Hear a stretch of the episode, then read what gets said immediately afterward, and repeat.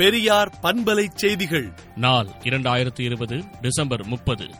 அமர்த்தியா சென் சட்டவிரோத குடியேறியா என்று மேற்கு வங்க முதலமைச்சர் மம்தா பானர்ஜி கண்டனம் தெரிவித்துள்ளார்.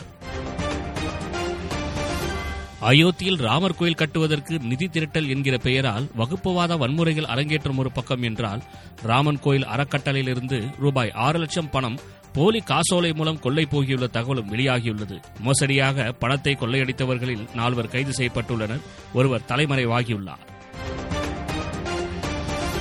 அசாமில் அனைத்து மதரசாக்களையும் அடுத்த ஆண்டு ஏப்ரல் ஒன்றாம் தேதி முதல் பொது பள்ளிகளாக மாற்றும் சட்ட மசோதாவை அம்மாநில பாஜக அரசு கொண்டு வந்துள்ளது. அதிமுக குப்பையில் போட்ட மனுக்களை தூசு தட்டி மக்கள் குறைகளை தீர்ப்போம் என்று திருவண்ணாமலை கூட்டத்தில் தளபதி மு க ஸ்டாலின் உறுதியளித்துள்ளார். புதுக்கோட்டையில் ஏழு வயது சிறுமி பாலியல் வன்முறைக்கு உள்ளாக்கப்பட்டு கொலை செய்யப்பட்டார். அவ்வழக்கில் வாலிபருக்கு தூக்கு தண்டனை விதித்து புதுகை மகளிர் நீதிமன்றம் தீர்ப்பளித்துள்ளது.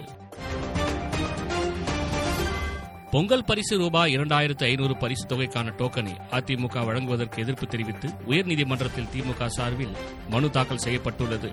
அதிமுகவினர் டோக்கன் விநியோகிப்பதை தடுக்க உத்தரவிட வேண்டும் எனவும் மனுவில் திமுக வலியுறுத்தியுள்ளது.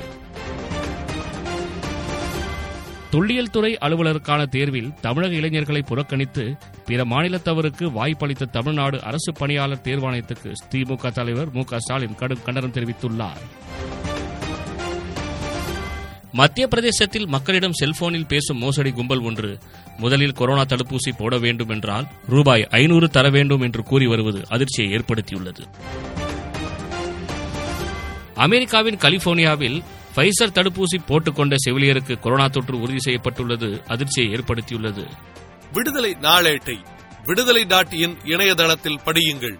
பெரியார் பண்பலை செய்திகளை நாள்தோறும் உங்கள் செல்பேசியிலேயே கேட்பதற்கு எட்டு ஒன்று இரண்டு நான்கு ஒன்று ஐந்து இரண்டு இரண்டு இரண்டு இரண்டு என்ற எண்ணுக்கு பெரியார் எஃப் நியூஸ் என்று வாட்ஸ்அப் மூலம் செய்தி அனுப்புங்கள்.